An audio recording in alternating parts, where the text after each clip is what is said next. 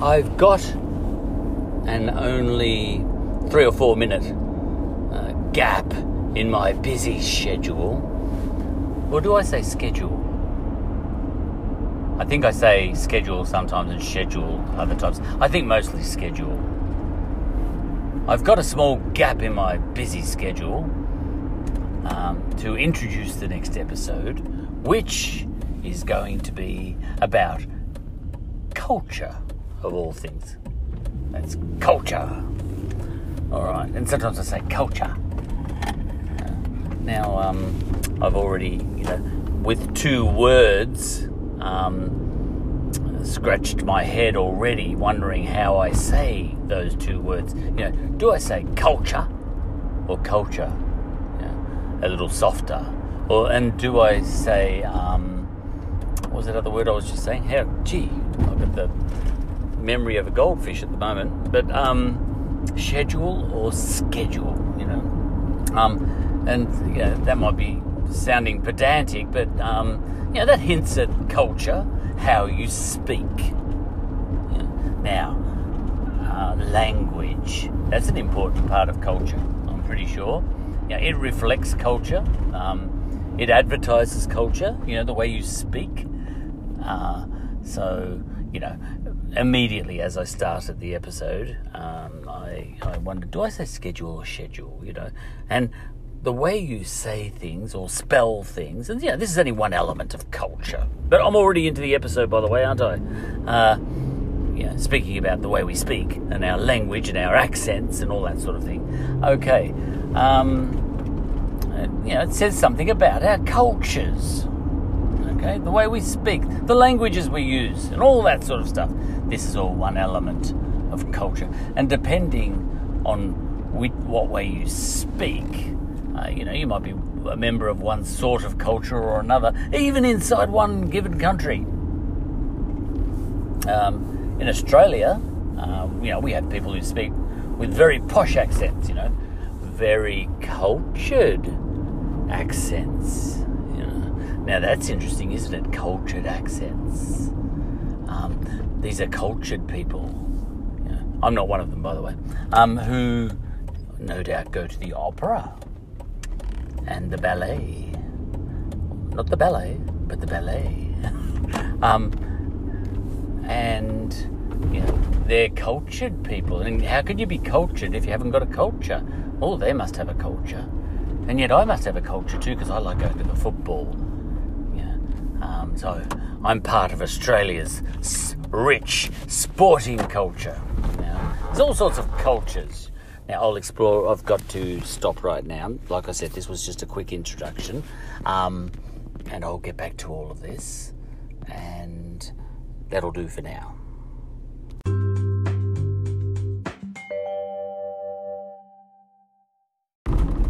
Indigenous Australia. Indigenous culture.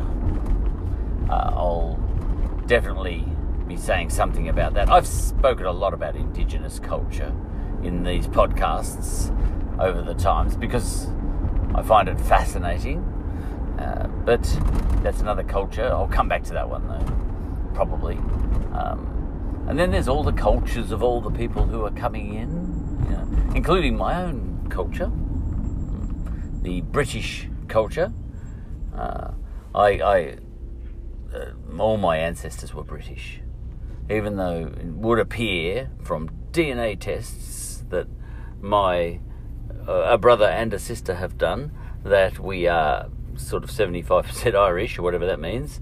Um, even the even our Irish ancestors were British when they got here, uh, because Ireland was part of the British Empire then.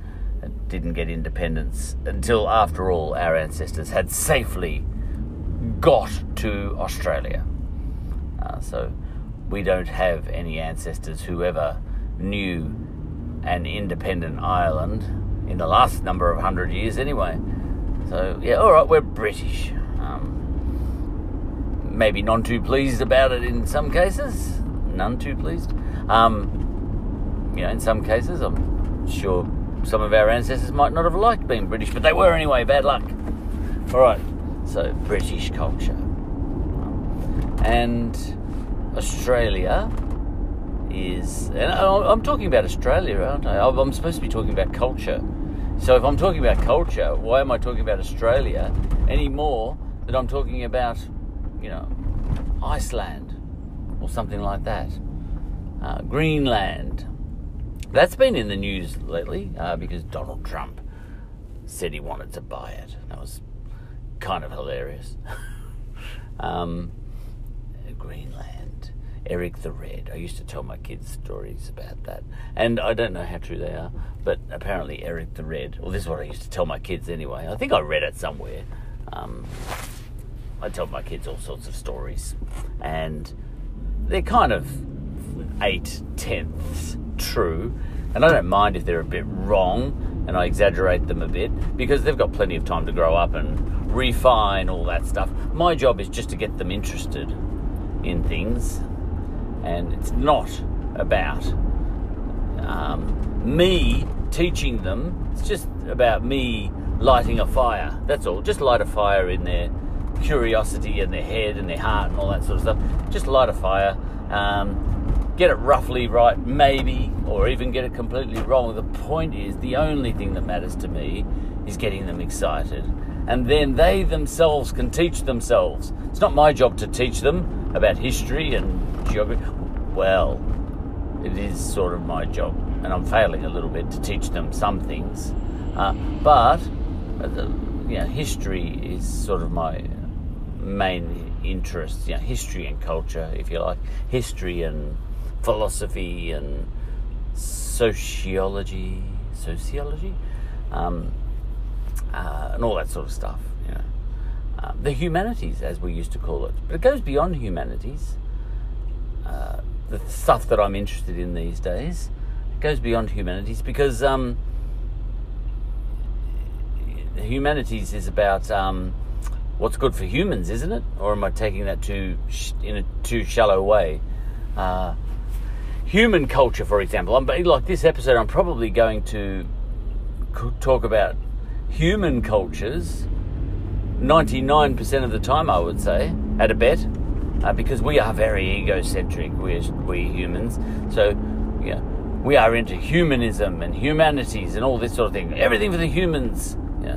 Now, there are some people who care about animals and the environment more than humans. In fact, I'll bet there are people who would be pleased if, of the 7 billion people on this planet, 6.9 would just die of some asteroid sort of provided disease. Yeah. Maybe not die horribly, but just, you know, I'll bet you there's a lot of people who think humans are a plague. Now, you know, and would wish that nearly everybody would just die. You know, not horribly, maybe just uh, look, maybe they wish that an asteroid shower would come along and render the human population um, infertile. Has there been any? Uh, has there been any um, science fiction books about that? You know, where humans suddenly can't breed anymore. Uh, you know, there would be people who love the environment and love, you know, and wish for the best for life on Earth for the future in the long term who would think it would be better if the humans just got off this planet. Yeah. Now, as humanists, those people are evil, are they? I don't really know the definition of humanism um, properly. I just take it for granted. Um, you know, people say, I'm a humanist, I'm a humanist, as if that's automatically and immediately a good thing. But this, these people I'm talking about would say, well, what, you're promoting humans? They're a damned plague. You know? And all they do is wreck things. You know? They're the worst thing that ever happened to the planets. Oh, you're an anti humanist, you know? So who's the good guy here? You know? So it gets a bit confusing. Um, and I remember at school we had humanities. Basically, we only had humanities or the sciences, you know, maths and science. So you were either a maths and science kid or you were a humanities kid. Um, and um, and it's interesting that I'm interested in the humanities now, and you know, I'll call it humanities plus, humanities plus stuff that's not maths and science, but is also to do with uh, the way the you know, the way of the world, philosophy, and all that sort of thing. Even caring about the environment and caring about animals and all that sort of stuff, you know. Who caring about chimpanzee culture and all that sort of stuff as much as human culture, you know. Because if you're a humanist, do you care about chimpanzees?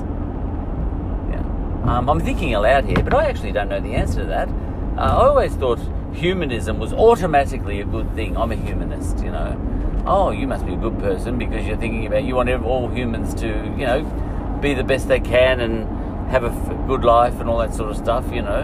Uh, but yeah, maybe humanism has its limits too. Uh, but it's interesting that I'm in, interested in the humanities plus uh, now as an old person because as a young person I had no interest. So I don't know when this started. Uh, uh, back at school, all I cared about was maths and science, uh, mostly maths. I enjoyed maths and physics, you know, um, and that sort of thing, and had no interest in, in the humanities. But now I'm really interested in it. I don't know why.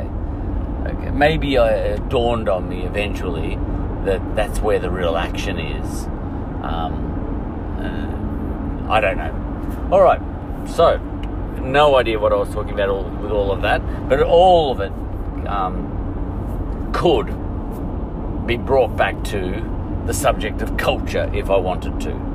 In fact, pretty much no matter what I talk about, I'm sure I could drag it back to culture. You know, I could talk about uh, a centipede uh, crawling along a leaf and relate that back to culture. So, culture seems to me as a, a, a topic for an episode that's not very hard to find material for.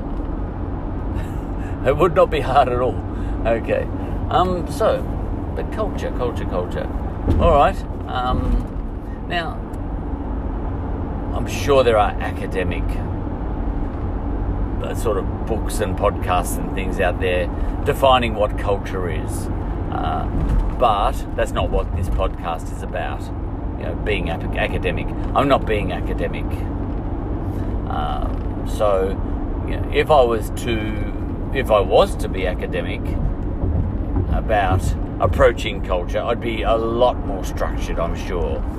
You know, first, I would define what the word culture means. You know, and and just off the top of my head, I would probably start off by saying, all right, well, culture is the way of life, you know, of a, of a place, of a people. You know, gee, I tell you what, if you tried to define culture, I should look it up in the dictionary. Um, it's got so many layers to it. But look, I'd probably start off big, and you know, if I was being structured, I'd start off big and say, right, culture is a person's way of life, okay, or a community's way of life, or a group's way of life, or you know, and so on. So you can have bikies, for example, and they've got a culture, you know, bikie culture, you know. Um, and my son goes to Cubs at the moment. He'll end up in Scouts. So, there's a culture in there. scouts culture. So um, there's so many layers, you know.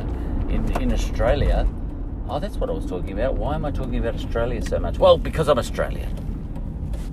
Okay. Um, and I'm not trying to be fair.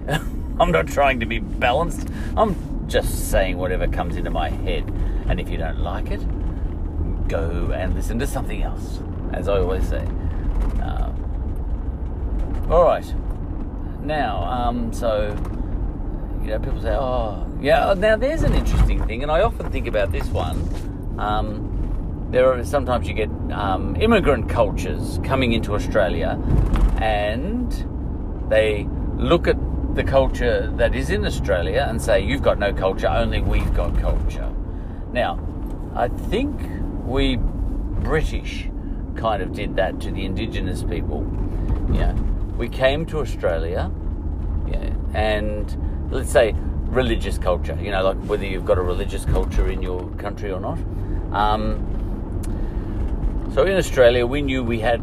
Oh, sorry, we British. Um, we knew we had a very profound and deep religious culture.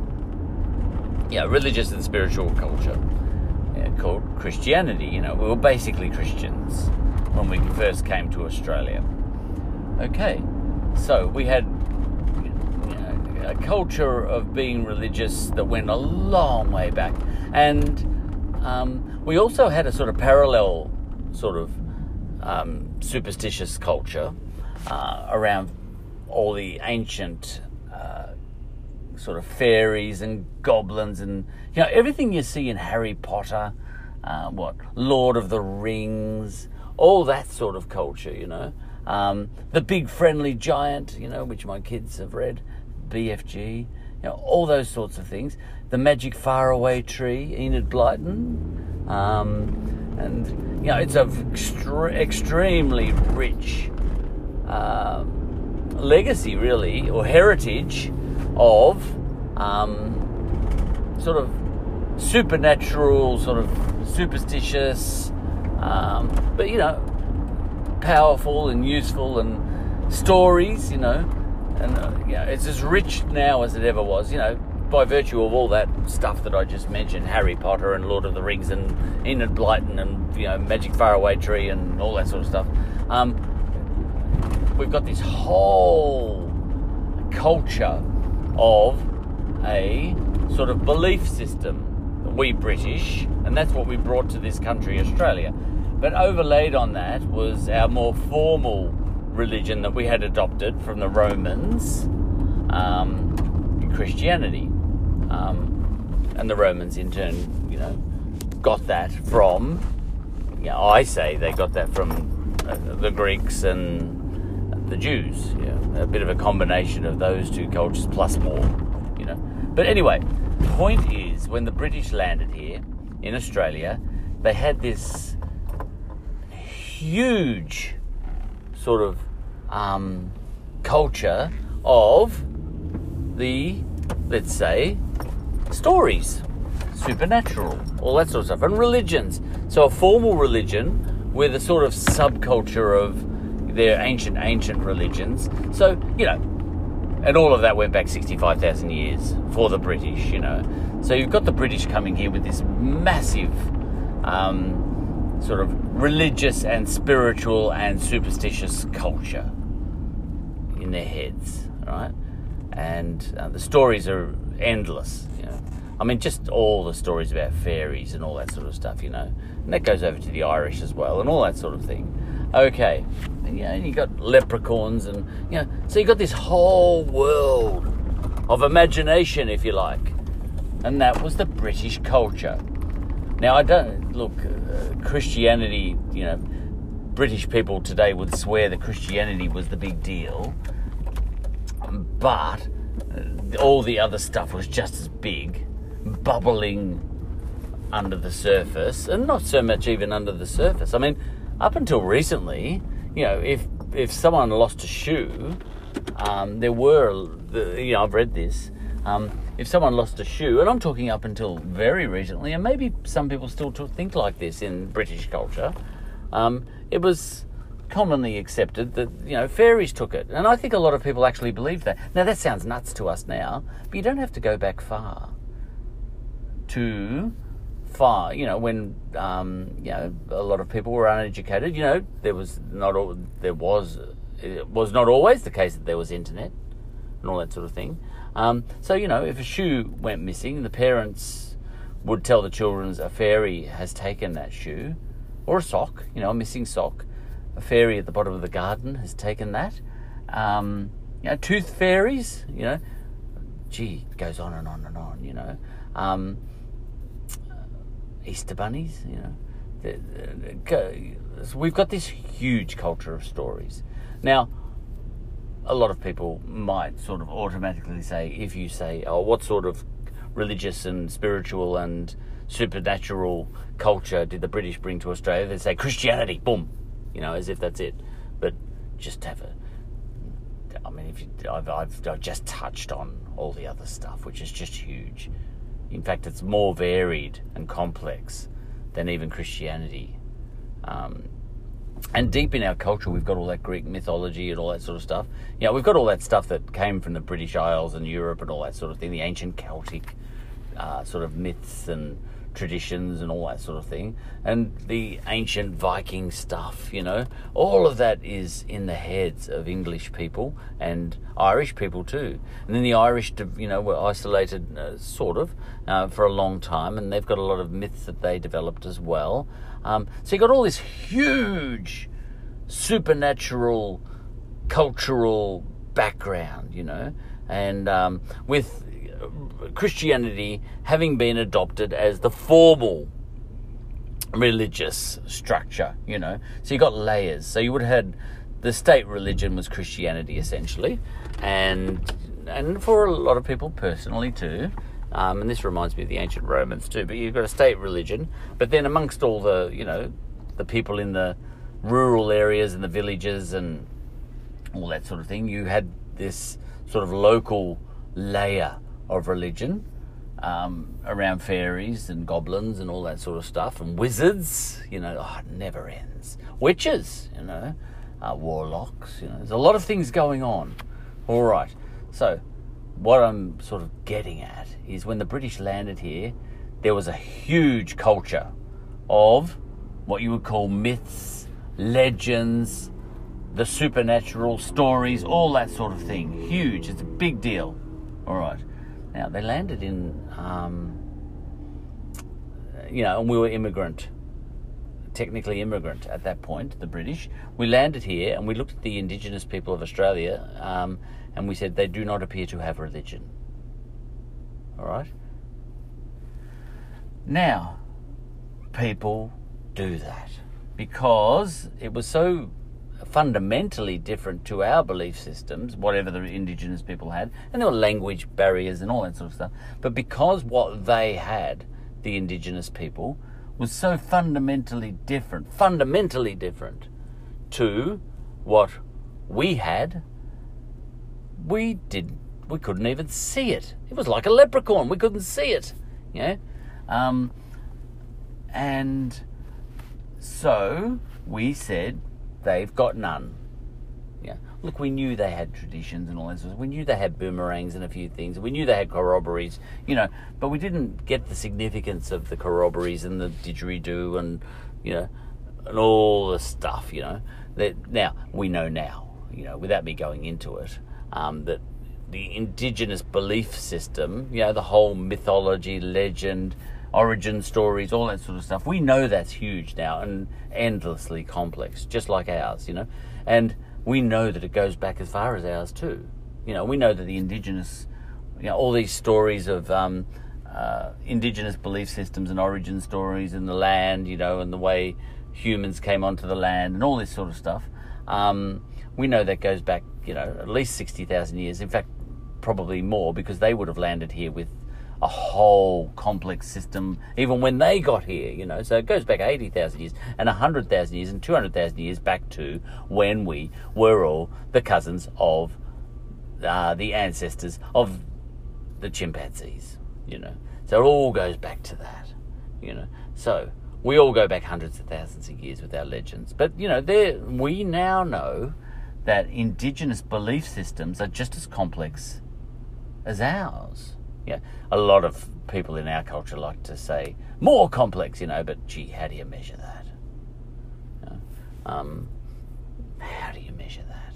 You, you couldn't. Uh, look, let's just say that all humans are humans, and I am pretty sure that there's not a culture on earth that hasn't got an impossibly deep and rich culture when it comes to myths, legends, and all that sort of stuff, you know and the Indigenous people of Australia are no exception, and neither are we British. We've all got a massive um, treasure trove heritage of all that stuff, you know, myths, legends, and all that sort of stuff. I'm not talking about history now, I'm talking myths and legends. Okay, so all these stories. But what happened was we landed in Australia and I think it was said um, these primitive people have no religion, you know, and it's because we couldn't spot it. We couldn't spot that culture, so we said they had none. You know, now you, we get the same thing today. You know, oh, we're getting what we deserve, and good job too. But you know, I've I've I've been told by a number of other cultures, people from other cultures, uh, and the two that I'm thinking of off the top of my head are uh, a Turkish bloke I once met, and some Ethiopians I've met who um, have come to Australia as immigrants, like we came to Australia as immigrants once, and just like we saw the indigenous people and said they haven't got much culture of note compared to us, you know, um, immigrant people are doing that to us now, and you know you get Ethiopians and Turks um, in particular because they're, they're the you know I'm just thinking of two people in particular who have had this discussion with me, and they said, "Oh, the thing about you Australians is you have no culture."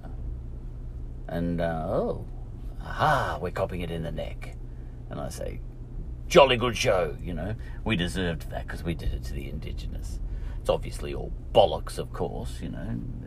The Turk, that Turk who was speaking to me didn't know what he was talking about. What he and neither did, and, there's been a couple of Ethiopians and they don't know what they're talking about either. Of course, you know, um, because they know what their culture is and they look at our culture. And number one, the, the ones I'm talking about um, didn't really sort of have any curiosity about what Australian culture might entail and comprise. Um, and rather than have a good look, you know, um, they did what we did to the indigenous people. We just casually glanced at them and say, can't see any culture there, they haven't got any. You know? Um, and, you know, the Turk I'm thinking about was at a wedding once. Um, I was out the back having a chat to him and he said, you know, and I complimented him on Turkish culture because I'm interested in Turkish culture. I'm interested in all cultures. You know, I'm one of those people who uh, who does get into get excited by other people's cultures more than I get excited by mine. I'm famous in my own head for that. You know, but yeah, I've spent years and years just getting absolutely fascinated by other people's cultures. You know, um, but you know, this Turkish guy didn't know anything about Australian culture. I'm not sure that he knew what cricket was.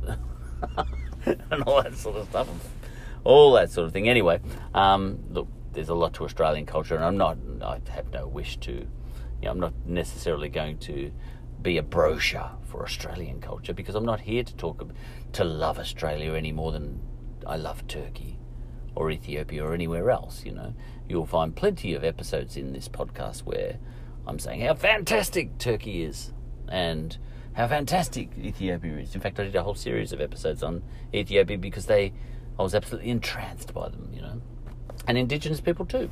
But point is, um, culture. Um, I think all humans have got lots of culture. We all go back to chimpanzees, so there's a lot coming up from bubbling uh, underneath the surface there, and we've all got a huge cultural background, and it's all in our heads. Um, even when we, you know, even when we become secular, a secular culture and all that sort of thing, and kind of tell ourselves that we want to put all that aside, um, it's still in our background. And guess what? When you put aside all that supernatural stuff and say, become much more science and atheist oriented or whatever you want to call it, you know, or agnostic and all that sort of stuff, people say, oh, you've given away all your culture, uh, you know. Ah, but, you know, we're talking about giving up, for example, supernatural belief and going and switching to philosophy, let's say, you know, philosophy and science. And what happens there? You know, pe- well, people who are still clinging on or, you know, keeping on with the old ways would say, oh, you've given up all your culture. You know, but the philosopher would say, but have a look at what how much culture I'm taking on. A whole lot of new culture. You know, and Socrates and all those guys would be like that, and Plato and Aristotle and the ones who came before them as well. Um, they were kind of um, moving on from what was an absolutely rich, supernatural, legendary, mythical Greek culture and moving into areas of logic and all that sort of thing. And people, you know, people of those times might have said, "Oh, you're giving up all your culture by even doubting all this stuff, Zeus and all that, you know, and Athena." Um, but they were creating new culture, so you can't get away with it, can you? I, I think everybody's got a rich culture, and if you, for example, um, you know, because Ethiopians, for example, I, I think um, tend, for the ones I've met, tend to associate the word culture with, for example, you know, the fact that they've got their Ethi- the Orthodox Church, you know, the ones I've hung around with anyway, and you know, traditional dress, traditional dances, all those sorts of things, traditional music, and all those sorts of things, and way of life, you know, um, and then if um, if an Ethiopian comes here and uh, has children, then has grandchildren, sees their grandchildren give up on all that stuff and switch over to, you know, Australian sort of way of life thinking, they might say, "Oh, you've given up culture," you know. You've given up some rich culture there, which they have, those grandchildren. And that will, you know, almost surely happen because only it takes a few generations for people to be here and they become fairly Australian, you know. It's only the first two generations really that really stick tight. Um, you know, because I'm married to Greeks, for example, and you know, every generation they're becoming more Australian. My kids, you know, I desperately sort of tell my kids as much as I can about Greek culture because I'm very fascinated. Greek culture is my favourite of all, and along with Roman culture, it just happens to be. And that's not my ancestry at all. You know, the Greeks and the Romans. Um, I have no, you know, I'm one of those oddball sort of Britishers. Uh, you know, what's called Philhellenes and all that sort of stuff. They're actually more fascinated by someone else's culture than their own. You know? Although those cultures like Greece and Rome do underpin British culture as well.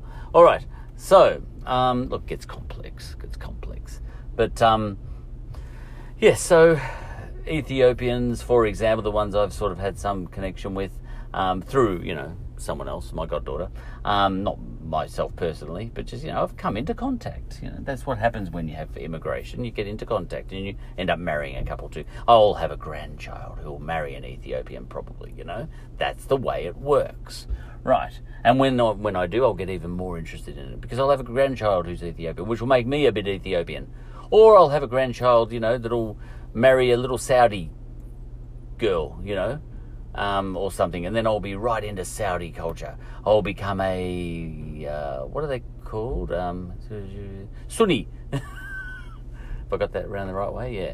You know, and I'll become all very into Saudi culture, you know, and all that sort of stuff, or whatever.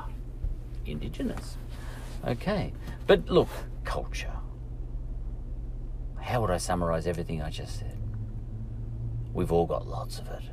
We've all got lots of it rich cultures. I don't know a country in the world that hasn't got a rich culture. And you know, if someone comes to Australia as an immigrant and says, "I don't spot, I don't spot traditional, you know, what you would call traditional clothing, dress, dance, and all that sort of thing. I don't spot it." You know, I might say, "Oh, um, you, you haven't seen Irish dancing, or you haven't been to the opera." Or you know, and all that sort of stuff. You know, you haven't been to um, a symphony, you know, um, and you haven't been to a live rock band, you know, an Aussie rock band, you know. That's it. That's culture too, you see.